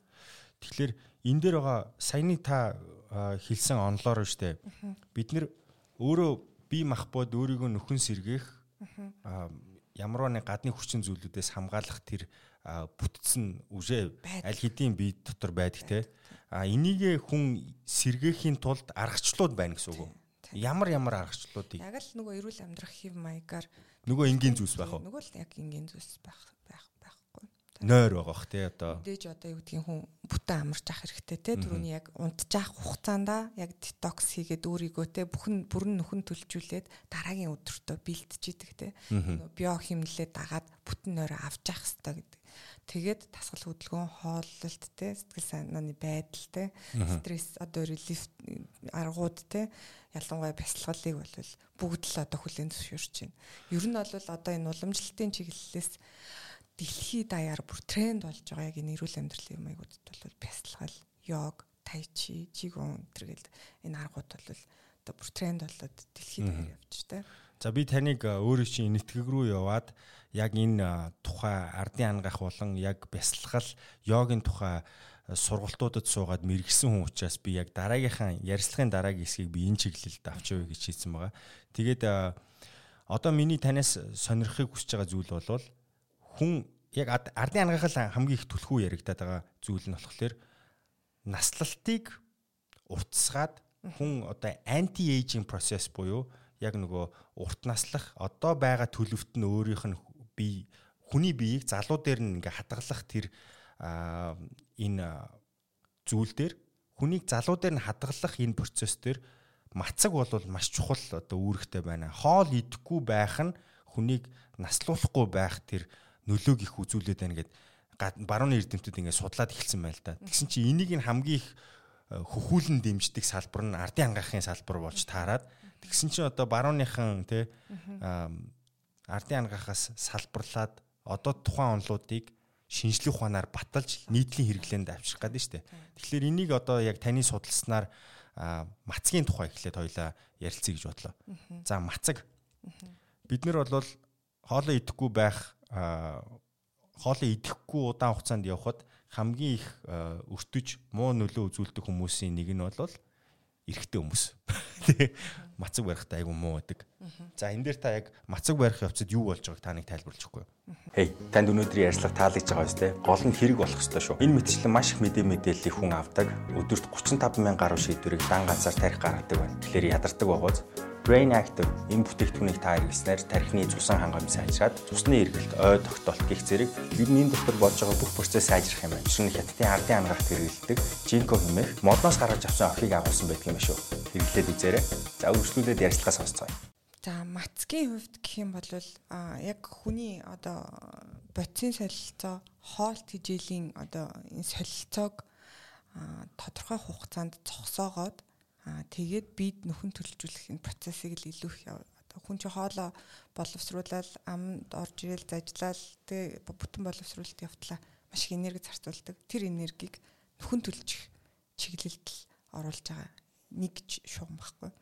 Одоо Малахов гэдэг юм уу те одоо маш олон төрлийн энэ нөгөө мацгийн эрдэмтэд одоо intermittent fasting гэл сүүлийн үед маш том одоо тренд гарч ирээд байна шүү дээ. Тэгэхээр энэ бол яг хүний өөрийн бие махбодоо нөхөн сэргээх хамгаалах энэ чанарыг л сэргээж өгч байгаа процесс мацаг бодлол. Тодорхой хугацаанд одоо шаардлагатай нөхөн төлжилт хийх газарт тэр энергийг хоол боловсруулахад биш эргүүлээд бие нөхөн төлжүүлэхэд л чигдүүлж гин гэсэн үг. Тэгэхээр ардын ангаах дотор одоо уламжилт ангаахт яригдж байгаа энэ саяны мацаг гих зүйлсүүдийг харахаар тодорхой нэг календарын дагуу нэг юм өөрийн гэсэн хуанли байгаад шүү дээ цааталт нь. А яг ийм нөхцөлд ийм үед хийх ёстой. Тэр нөгөө нэг тухайн хүнийхээ амьдарч байгаа орчин нөхцөл болон байгаль цаг агарын онцлогоос хамаарат ах шиг байгаа тийм. Тэгэхээр энэ дээр ямар үед мацаг барих хэвээр аль үлрэлт мацаг барих хэвээр юм болоо. Аха. Ер нь бол хүн тасралтгүй л мацаг барьж авах ёстой. 7 хоногт нэг удаа одоо юу гэдгийг хоол идэхгүй өдөр байдаг ч юм уу те. А шашны холбоотой тийм мацгийн үеуд бол жишээлх юм бол байдаг те. А биеийн цэвэрлэгээ гэдэг ч юм уу те. Альва юмнаас одоо татгалзаж чадах тэр нөгөө одоо сэтгэл зүйн байдлыгаа илүү одоо сахилга батжуулах гэдэг ч юм уу те энэ чиглэлийн матгууд бас бас байна. А ер нь бол хүн тухайн амьдарж байгаа байгаль цаг уурынхаа нөхцөлдөө яаж одоо бие дадуулах уу зохицуулах уу гэдэг.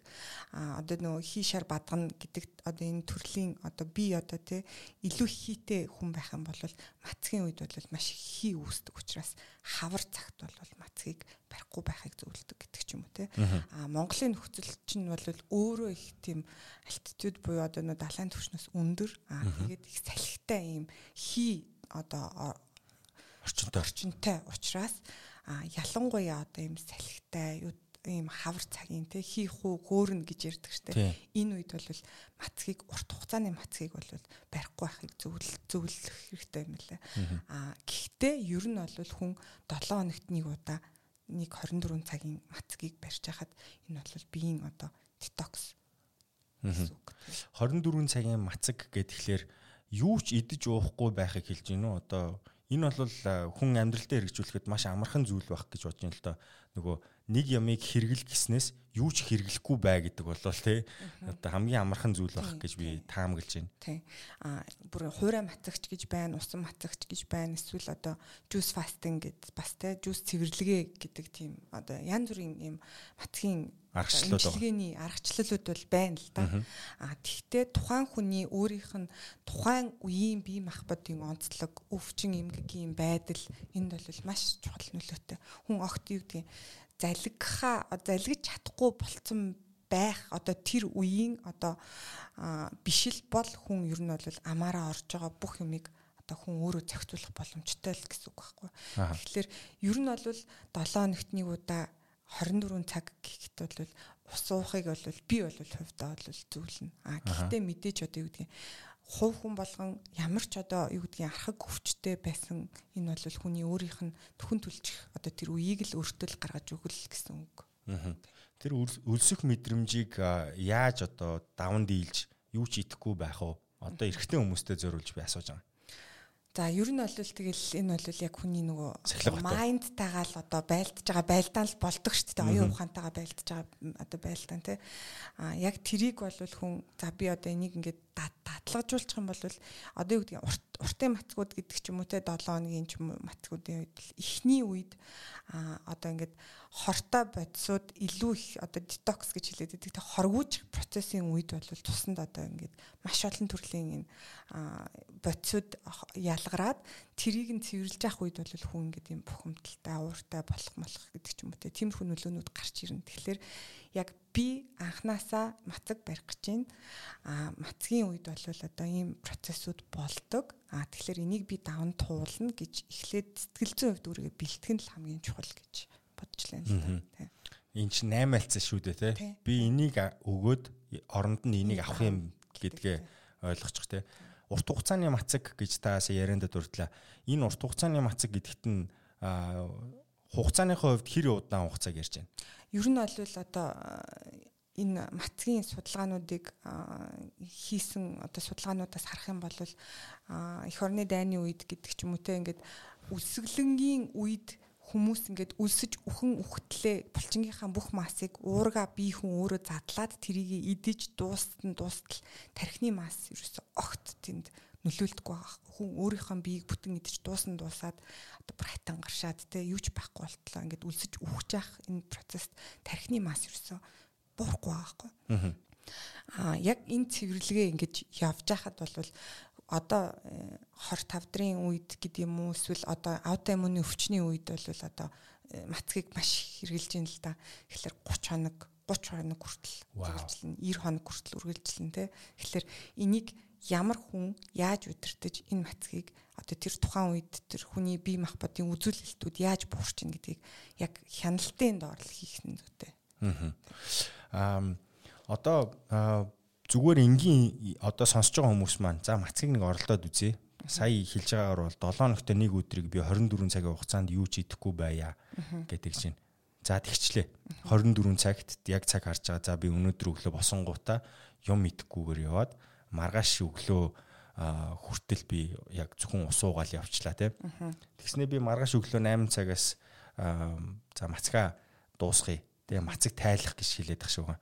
Тэгээ тэр мацаг тайлах үе рүүгээ оронгуудаа би дараагийн идэж уух юмаа сонголтоо ихтэй юу идэж уух ёстой юм бэ? Аа. Ер нь бол одоо ингээл амар гой цэвэрлсэн тэг ингээд гой биеийг шууд одоо хүнд мах гэдэг ч юм уу те эсвэл одоо шарсан, хуурсан гэдэг ч юм уу те. Одоо халуун ногоотой ч юм уу гэдэг ч юм уу те. Тэр тэр төрлийн юмнуудыг бол шууд оруулахад бол айгүй хайран байгаа байхгүй те. Тэгэхээр би махбод ч гэсэн өөрөө угаасаа яг цэвэрлэгдээд гизний гөрүүлдэх хөдөлгөөн энэ төр гэд тогтуржоод те яг ингээд болцсон байгаа яг энэ үед маш тийм цочроосон юм биш л бол одоо юу гэдгийг мэдээж ногоо тэ эслэг ихтэй энэ төрлийн хүнсүүдийг санал болгодог л доо. Тэгэхээр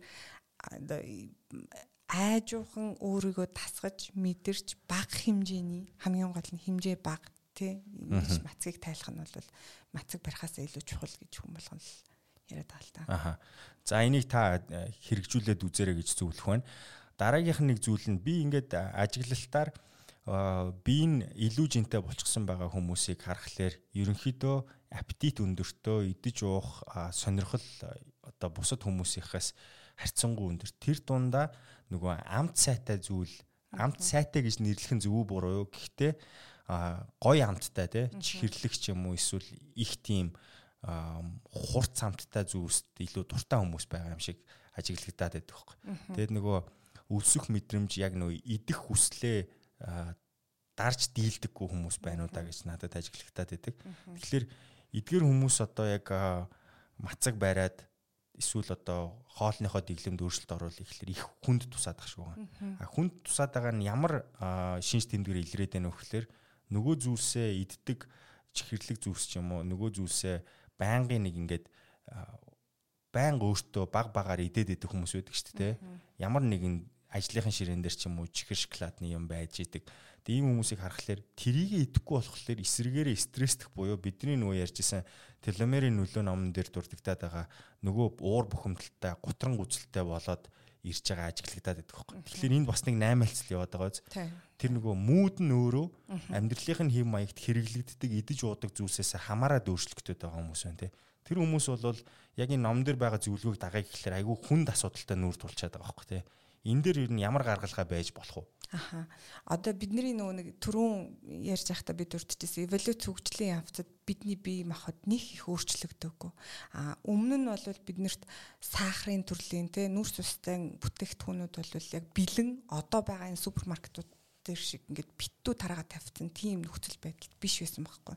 Тэгэхээр одоо сахартай яг тэр одоо нүүрс тус э, давмгайлсан энэ бүтээгдэхүүнүүд биднэрт олддоггүй байсан учраас энийг авчаад тарих ингээд нөө шагнагдах процесстэй аа итчлээ гэдэг хандаг яг энэ мэдрэмжүүд бол одоо бол яг стил байсаар л байна одоо хүртэл. Аа тэгэхээр эргүүлээд яг нөгөө гинжин хэлхээ шиг хүн ингээд нүүрс усны төрлийн юмнууд хит их идээд байх тусам илгэнд одоо хоримтлагдж байгаа гликогены хэмжээ нүүрс устэй тэр илгэний өөхлөлт гэж бас хэлээд байгаа. Нүүрс ус ингээд илүү их хэмжээгээр хэрэглээд байхаар илгэнд өөх илүү их хоримтлагдаад байх тусам хүн илүү их гурилан төрлийн тэр нөө чихэр шоколадын төрлийн юмнуудыг илүү их нэхнэ гэсэн үг би. Дахиад тэр нь цаашаа илүү хүсгээд байна гэсэн үг. Тэгэхээр одоо keto diet гэл хүмүүс их одоо хэрглэж юм л да тийм нүүрс усны төрлийнхаа юмнууд ингээ хасна гэд ингээ ярьж байгаа. А гэтэл яг нүүрс усны одоо keto diet-ыг хэрглэж байгаа хүмүүст гарч ирж байгаа бодисын солилцооны дам тэр өөрчлөлтүүд болохоор юу гарч ирж байгаа юм гэхээр нүүрс ус бол бүдүүн гизэнд очиж задрахтаа витамин B-гийн солилцоог дэмжиж өгдөг байхгүй огт нүрс ус хэрэглэгээ болчих юм бол витамин B-гийн одоо солилцоо чинь өөрөө эвдэрнэ гэсэн үг. Тэгэхээр ер нь бол би илүү их хэмжээний нүрс тус ихтэй ингээд хоол надад илүү их гоё харагдаад би тэрийг идмээр цаанаас ингээд байна гэхээр хүн өөрөө миний илэг өөхөлцсөн юм шүү дээ л гэж өөрийгөө ер нь сэжиглэх хэрэгтэй. Аа. За нэг санал тавь. Хоёлаа энэ нэвтрүүлгийн доотлолт нь нэг Facebook юм уу эсвэл одоо хамгийн хэрэгэлдэг нь Facebook л баг л та. Нэг групп үүсгээд хоёлаа тэн дээрээс хүмүүс өөрсдийнхөө амьдралд өөрчлөлт оруулад яг өөртөө байгаа жингийн илүүдэлч гэдэг юм эсвэл хоолны буруу зуршлаа өөрчлөе. Тэгээ дээрэс нь эрүүлчий гэдэг 10 хүнийг сонгож авъя. За тэгээ тэр 10 хүн дээрээ анализ хийгээд за дасгал хөдөлгөөний талаасаа юу хийж болох уу гэдэг дээр би зөвлөгөө өгье. За тэгээд хэрхэн өөрөө яг тэр тасгал хөдөлгөөнүүдийг энгийнээр эхлээд амьдралынхаа юм маягт ингэж уруулж оруулаад баг багаар дасан зохицуулаад хэсэг хугацааны дараа энэ нь дадал болж үлдэх тэр хэм хэмжээнд нь би програм хийж өгье. А та телемерийн нөлөө номон дээрээс болон өөрийнхөө яг уламжлалтын сурсан зүйлсээсээ йогийн болон одоо бясалгалын аргачлалаасаа за тэгээд тухайн хүний өдөр тутмын хэрэгжилж байгаа хоол хүнсэн дээр нь яаж модификац буюу өөрчлөлтийг оруулад тэр хүмүүсийн амьдралд богино хугацаанд өөрчлөлт оруулж болох уу гэдгийг хоёлаа 10 хүн дээр гэдэг шууд зөвлөгөө өгөөд тэр хүмүүс хэрвээ зөвшөөрөх юм бол те агримент гэдэг чинь те. За энийг кавичкийг би энийг бүглөөд за би яг энэ зүйлсийг сахилга баттайгаар ингээд хийгээд би өөрийнхөө нөлөөг явуулъя гэд тэр 10 хүнийхээ фактыг хүмүүст дараад нь процесс дуусны дараа иргэн мэдээлээд энэ хүмүүс яг ийм программын дараа ингэж өөрчлөгдтөө гэдгийг нийтлэе. Тэгэх юм бол тэр 10 хүнийг дагаа цааталт нь нэг гэрүүл 3.3 гэж бодох юм бол цааталт нь нөлөөллөөр нэг 30 хүн ч юм уу те. Тийм 30 гаруй хүн эн чин хамт амьдарч байгаа учраас эн чин цаашаа нөлөөлөлд энэ мэдээлэл түгээгдэн шүү дээ те. Тэгээд тэнд нэг жижигхэн импакт одоо нөлөөлөл үүсгээд шүү дээ. Тэгэж хийх санал тавьж ин танд.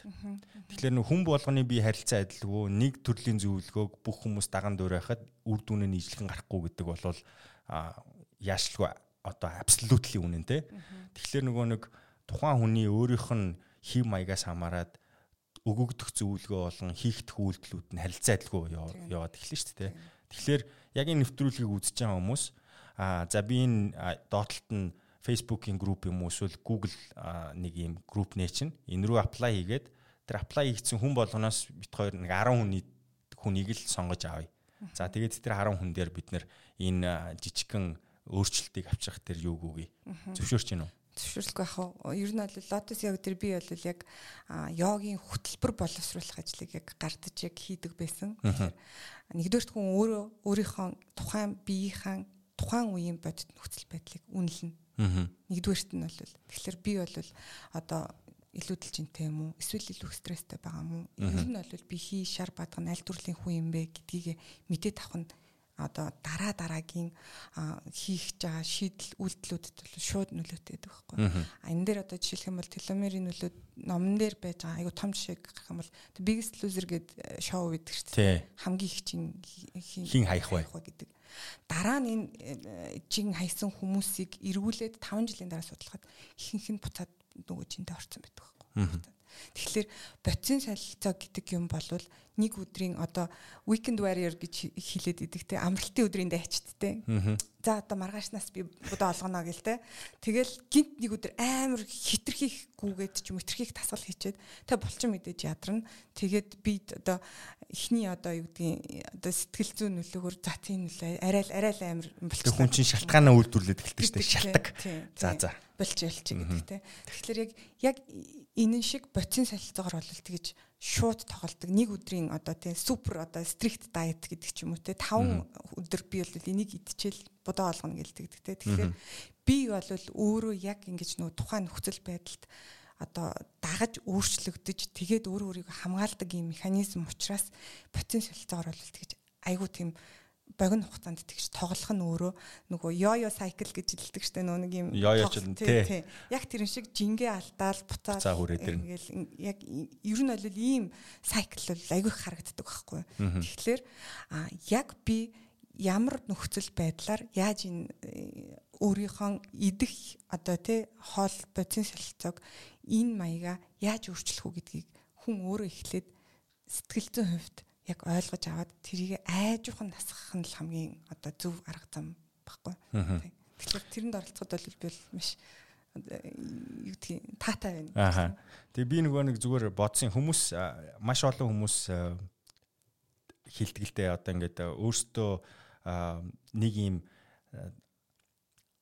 дадалд орцсон байгаа амьдралынхаа өөрсдийн маш олон өдөр дараалан хийсэн учраас яг л ийм хий маягтай яваад байдаг. Ийм мэдээллийг сонсоод нэрээ чухал юм байна, ийм юм байна гэдэг боловч өөрчлөлтийг маа гэд хийхийн тулд хин нэгний оролцоо заавал дутаад байдаг хөөхгүй. Тэг хин нэгний оролцоо байгаад тэр хүний хүрх байсан хязгаарыг илүү хоол аваачих. Үгүй бол зөв зүйлийг нь зөв цагт нь хилээд өгчлөөр тэр нэг ухамсарт нь нөлөөлөхтэй. Тухайн хүн чинь өөрийнхөө характеристик, зан төлөвийн байдал, хандлагаасаа хамаарат юуг яаж хилүүлэх үү, яаж сонсох уу те зарим нэг нь жоохон ташуурдуулж хийж урагшилдаг ч юм уу гэн хүмүүс харилцаа адилгүй байгаад байдаг. Тэгэхээр яг хуу би үндэ энд яригадаад байгаа юмнууд бол хэрэгждэг юм аа гэдгийг нотлохын тулд би энэ 10 хүн дээр яг энэ өөрчлөлтийг энэ одоо амралт зугаалгын цаг эхэлж байгаагийн хувьд за дээрэс нь хүн орлуулж болохгүй зүйл бол цаг хугацаа болон эрүүл мэнд байгаа шүү дээ. Ямар ч мөнгө байлаа гэд буцааж худалдаж авч болдгоо юм те. Тэгэхээр энэ дээр чухал зүйл юм а гэдгийг л батлаад харуулчих гэж би сая бодлоо л да. Тэгээд сая нөгөө нэг ярен дунд байгаа нэг бас нэг чухал тайлбарлуулъя гэж бодож байгаа юм. Хийшаар бадгана гэдэг нөгөө нэг уламжлалт дээр яригадаад байгаа зүйлс шүү дээ, тэ. Аа эн чинь айгүй бидний амьдралаас хол сонсогддог зүйл аахгүй яг үүндээ би одоо нэг 30 гаруй насны залуу хүний хувьд бадгана гэдэг үгийг амьдралдаа хэрэгэлдэггүй те юу ч юм би мэдэхгүй. Тэгээ өмнө бас зочинтой ярилцж л байсан. Тэгээд энийг бол өөрөө хэрэгжүүлж үзтлээ би яг энийг ойлгохгүй ч юм уу те. Дотор бол нэг ойлголт байгаа шүү дээ. Хүн асуувал юу юм бэ хэлчин. Гэхдээ энийг хэрэгжилж чадахгүй байхгүй те. Тэг хэрэглүүлэхийн тулд бас л дахиад тавтан хэлүүлэх хэрэгтэй юм шиг байна. Нэг зарим нэг зүйл чинь чичлүүлж ийж нэг ойлгодог шүү дээ. Энэ дээр одоо бид нар яг заавал мэдэж авах та essential гэдэг шүү дээ. Яг тэрийг та нэг тайлбарлаад өгөөч. Ер нь бол одоо энэ таван мах бодын онол гэж хилээд байгаа энэ манай уламжлалт танга авах. Дэлхий өөрөө яг ийм мах бодуудтай байна. Энэ бүтцээс бидний бид өгөгдсөн энэ одоо мах бодуудын холимог нь танд яаж оногдсон оногдож очсон байна гэдгийг л хэлж байгаа яг энэ төрөл нь хий, шар, бадгана гэж хэлээд байгаа. Аа гал байдаг те. Орчуулъя ойлаа нэг. Тий. Гал байдаг. Тэгэхээр гал ихтэй одоо ходоодны гал гэж ярьдаг те гал ихтэй хүмүүс бол илүү шар төрлийн хүмүүстэй а илүү одоо бадган төрлийн хүмүүс гэхлээр илүү жоохон одоо ингээд зарим хүмүүс ингэж хэлдэг шүү дээ. Би шүлсээ залгаал тархлаад идэгтэй зарим нь болохоор овоосон хоол идэх тахад тэр тархалдаггүй те. Тэгэхээр овоолсон их хоол идээд хахад таргалдгүй одоо миний төрлийн одоо хүмүүс бол хотоодны гал хангалттай надад байна. Идсэн бүх хоолойгоо би бүтэн шатааж чадаад байна. А гэтэл зарим зөвхөн шүлсээ залгаал яхад хат бадган төрлийн хүмүүс илүү байна. А тэгэхээр тэр хүмүүст бол хотоодны галыг илүү жоохон нэмэж өгөх юм бол тэр хүмүүс одоо потенциалтай илүү сайн явагдана. А хий төрлийн хүмүүс бол их тийм тогтургүй гэд юмд ингээд те их тийм санаачлагтай төрлийн юм хүмүүс байгаад байна. Тэгэхээр байгаль дэлхий бидний амьдарч байгаа энэ орчин маань ямар махбодуудаас бүрдсэн тэрэнд биднэрт аль аль хэсэг нь илүү их оногцсон гэдэг энэ төрлийнхаа өөрийнхөө бие махбодын онцлогоо мэдэж аваач л гэдэг бол утга байхгүй хийш бодгоно аль төрлийнхаа хүн бэ. А тэгээд жишээлх юм бол одоо ходоодныхаа галыг би нэмэгдүүлээд би шүлсээ залгаал таргалаад таргалаад байна гэх юм бол тэгвэл ходоодныхаа галыг би яаж нэмэгдүүлэх юм? А энэ ямар төрлийн хүнс надад илүү их одоо тийм энэ миний хотоодны галыг нэмэгдүүлэх юм.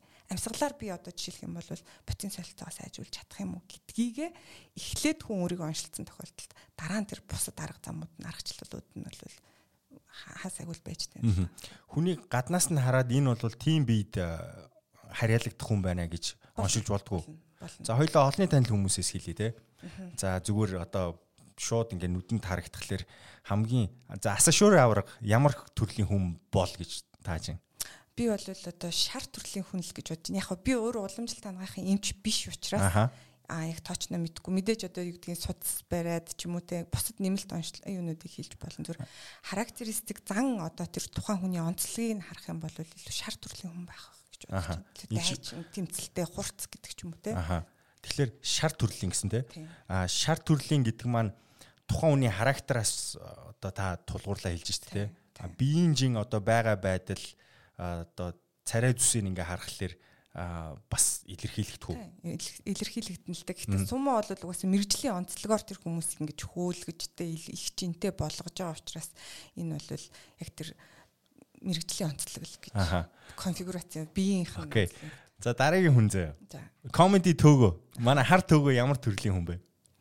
Бас гал төрлийн гал ихтэй тийм хүн штэ. Аа. Тийм. Тэрийг бол та бол яг сайн мэдж байгаа шүү дээ. Манай уял учраас сайн мэдчихлээ.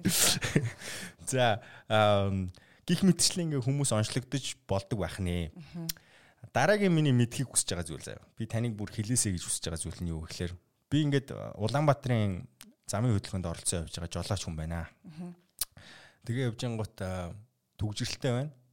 Угаасаа ингээд замд үгжирсэн байна. Би нэг машины юм уу хоёр машины урд байлаа гэд миний одоо очих газарт би төрөгхөн хүрчнэ гэсэн үг бол биш тий. Тэгэхээр би хүнд гай болохгүйгээр яг ингээд дараалалаар явж байна.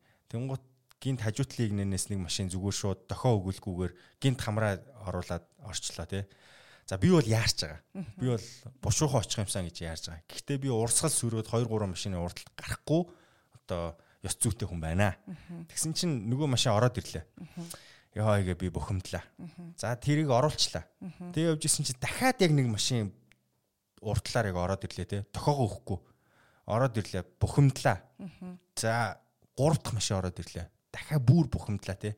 Гэхдээ би тэр машинууд тохиохгүйгээр орж ирж байгаа би яарч хахад намайг ингээ зүгээр хөдөлгөөнд оролцуулахгүй байгаа энэ жолооч нарыг л би тэр хүмүүсийн зан төлөвт нь эсвэл одоо энэ шийдвэр гаргаж чад нөлөөлж чадахгүй те. Би сигналтлаа гэд тэр хүн шийдвэр өөрчлөхгүй буцаахгүй гимшихгүй ч юм уу мэдхгүй. Дараагийн удаа хин нэгний урдуур гарахгүй гэд баталгаа байхгүй. Гэхдээ би тэнд бухимдаад байгаа байхгүй. Тэгээ би тэр бухимдалтаагаараа нөгөө зорсон газараа очлоо. Би хин нэгэнтэй харилцаанд орлоо. Тэндээс үүссэн бухимдал надад энэ дотор байсан хэвэр л байна. Тэнгуут теломерийн нөлөө номон дээр байгаагаар бол би өөрийнх нь теломерийг багасгах үйлдэлийг өөрийн ухамсартаагаар хийчихэж байгаа байхгүй. гэсэн үг. Аха. Яах вэ? Ер нь бол э, одоо юм стресс илүү өртөмхий төрлийн хүн гэж байна. Цаанаасаа юу? Цаанаасаа. А тэгэхээр яг энэ номон дээр асуумжаар та стресст хэр өртөмхий вэ гэдгийг өөрөө эхлээд өөрийгөө бас тодорхойлчих. Заах уу заавал одоо ном уншаал асуумж бөглөөл ингэхээсээ илүү зүгээр хүн өөрийгөө ажиглаад би өөрөө тэр тухайн нөхцөл байдлыг өөрчлөх боломжгүй байхад тэрийг өөртөө илүү их тийм хүндрэлтэй аваад ийн үү гэдгийг хүн өөр ажиглах хэрэгтэй гэсэн үг. Аа тэгээд илүү одоо ингээд стресст би илүү өртөмтгий юм байна гэх юм бол энэ стрессийг яаж өөрөө эргүүлээд эрүүл хэлбэр рүү авах вэ гэхээр стрессийг чаленж болгох гэж байна. Сорилт болгох гэж. За. Одоо жишээлх юм бол жишээ дурдж яах юм бол төгсөлтийн GR шалгалттай төгсөлтийн одоо манайхаар бол Яш. Яш, яштэй. Яш өгөх гэж байгаа хүүхдүүдэд болохоор за энийг бол те яшийг сорилт болгох те чи одоо яг энийг ингэж дав хинхэн л зүгээр айдаг те одоо алчуул яана гэж боддог. Давхгүй л яана те. Тэгэхэд энийг сорилт болго гэж одоо ухамсарлуулад хилээд ингэх юм бол тэр хүүхдүүдийн нүдний одоо яг тийм тухайн асуудалтайгаа үүсгэж байгаа нүдний харилцаа нь илүү одоо стрикт болох ч юм уу те. Ийм өөрчлөлтүүд гарч ирж байгаа учраас Ешийнхаа дундаж оноо тэр одоо эхлээд сорилт болго гэд одоо эхлээд дадуулсан хүүхдүүдийг бол дундаж оноо маш өндөр гарч байгаа Энэ бол батлагдсан юм билээ шүү дээ тий. Тэгэхээр ер нь бол би альва нөхцөл байдлыг илүү стресстүүлж өөрийгөө хүлээж аваад байна гэх юм бол тухайн асуудлыг сорилт болох. За энийг би тайван байдлаар хүлээж авч чадахгүй юу? Аха. Нэгэнд одоо тэгэл үнэхээр бүр бухимдмаар байдаг дээ. Бүгдээрээ чагсаа явж хахад хажуугаар дундуур явж ирсэн гинт албатай юм шиг орж ирэл тэ уурлах. Тэгэхээр энийг би өөрчилж чадахгүй учраас энэ намайг яаж одоо тэ миний эрүүл мэндийг ингэж надад одоо сүргээр нөлөөлөхгүй байх тэр хүлээж авах би тэр чадвархаа өөрчилж чадахгүй юу гэдэг ч юм уу те. Ямар ч нөхцөл байдлыг сорилтод оруулах юм бол энэ бол таны биед сүргээр нөлөөлөх гэсэн тийм. Наадхыг чинь сонссон чинь нэг за би яг тоочны санахгүй Далаламын хэлсэн нэг үг өгөх байхгүй. Тэр нь надад одоо уур бухимдлыг төрүүлж байгаа хүн эсвэл надад асуудал тарьж байгаа тэр зүйлтэй учрахтаа энэ надад энийг даван туулах сэтгэлийн тэнхээ хайрлаж байгаа багш юмаа гэд харчих гэ тэ тэр харах өнцгийг өөрчлөх гутаа би үнэхээр нэг хүнтэй уулзраа олохгүй байн байн тэгээд байгаа бол тэр хүн надад зүгээр л нөгөө patience буюу ийм төвчээрийг суулгах гэж байгаа багш юм биш те гэд харчих те. энэ хүн надад юм зааж байна а гээ харчих юм бол нөгөө яг саяны хэлж байгаа энэ бол сорилт юм а буюу би энийг сурах ёстой нэг өнөөдрийн надад хичээл байсан юм байна гэдгээр те. Тэгээ энэний маргааш бол би илүү төвчээртэй дараагийн асуудалтай нүрд тулахад ингээд байхгүйгээр ер нь бол сандраа зоод байхгүйгээр а энэ бас нэг тий сорилт юм байна гэд дараа дараачихаа юмда бэлэн болох тийм л гаргалгаа гэж хэлчихсэн байсан. Тэгээд э, шашин шашин болон шинжлэх ухаануудыг харахаар дундын уулздаг common ground буюу дундын одоо энэ нэг ойлголт нь болохоор бүгд нэг олон удаагийн давтагдсан зүйлийг датан дээр анализ хийгээд энэ бол ийм байдгийм а гэдгийг батлаад харуулчихж байгаа хэлбэр юм шиг байна тий.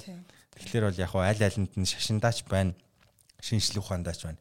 Тэгээ энэ дунд нэг гоё донжинд харуулаа хим хэмжээг нь тохируулах л одоо иргэн хүний л одоо ухамсарт үүрэг юм уу да. Тий.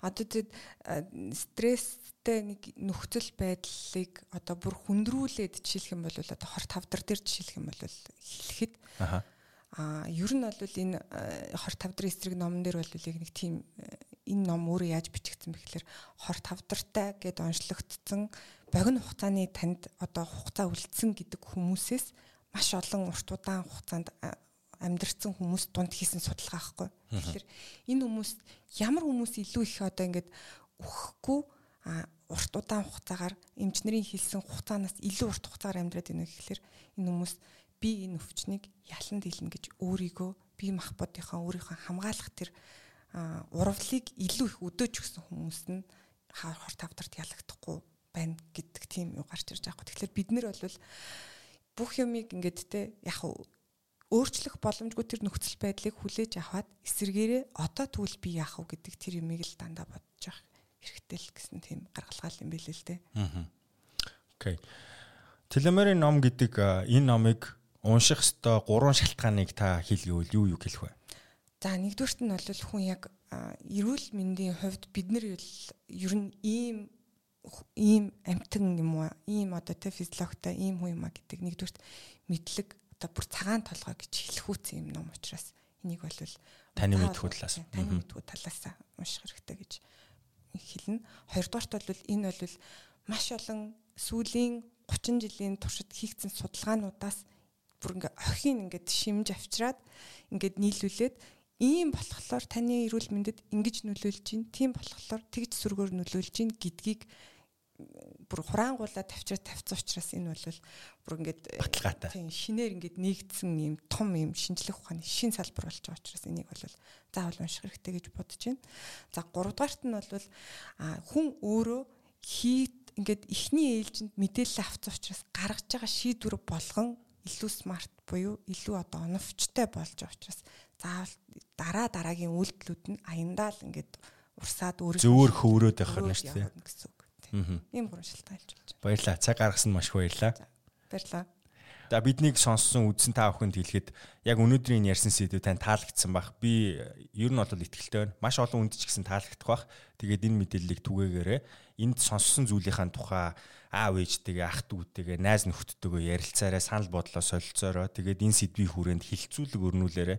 Тэгээд ер нь бол өөрийнхөө биеийг таньсны дараа бусдыг таних ч гэсэн илүү амархан болдог. Учир нь харьцуулалт үүсэд тэр харьцуулалтын дээрээс тулгуурлаад яадгийн бэ, нийдгийн бэ гэдгийг бид нэр таньж мэдэх боломж олгодог байгаа. Тэгэхээр танд би хилдэг, хүсдэг, жаргалыг хүсье. Гэхдээ таны жаргалтай байхад энэ мэдээлэл өнөөдрийн яригдсан зүйлс хэрэг болох байх гэж найдсан учраас би хүргэсэн юм шүү.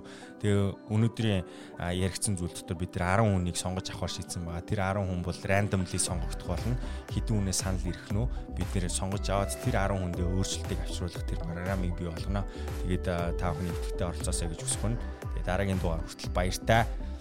Баяртай. Тэгээ бас баяртай. За та бичлэгийн төгсгөлд ирсэн байна. Бидний бэлтгэсэн мэдээлэл танд хэрэг болсон гэж найдаж байгаа шүү. Мэдээж амьдралын маягтай холбоотой өөрчлөлтийг иймэрхүү төрлийн мэдээллийг авмагцаа шууд өөрчлөн гэдэг бол худлаа. Танаас хүчин чармаалт, тууштай байдал шаардах болно. За, тууштай байдал гэснээс бидний бэлтэж байгаа мэдээ мэдээллийг цаашдаа үргэлж авахыг хүсэж байгаа бол манай YouTube хуудсанд заавал subscribe дараарай. Хажуу талд нь байгаа хонхыг дарчих юм бол орж байгаа мэдээлэл цаг тухайд нь танд notification хэлбэрээр очих болно. Тэгээд хизээ орон төдий та мэдээлэл авах боломжтой. Энэ нь танаас ямар нэгэн үн төлбөр авахгүйгээр нэгдхийг урьж байгаа зүйл шүү. Бидэнтэй олон хүн нэгдэх тусам бидний мэдээлэл улам мариун ихээр бэлтгэгдэж та бүхэнд хүрэх ёстой байгаа. За тэгээд нэвтрүүлэгтэй холбоотой санал хүсэлтийг комент хэлбэрээр доор үлдээж болно. Үгүй болвол Instagram болон Facebook хуудасаар дамжуулаад бидэнтэй холбогдож болно шүү. За ямар тааш би танаас амжилтлан гуйж бидэнтэй нэгдээрээ subscribe дараарай. Тэгээд хонхын дүг дүг дарчаарай. За ингээд бидэнтэй хамт байдаг үргэлж баярлдаг шүү. Дараагийн дугаар хүртлээр баяртай хайртай шүү.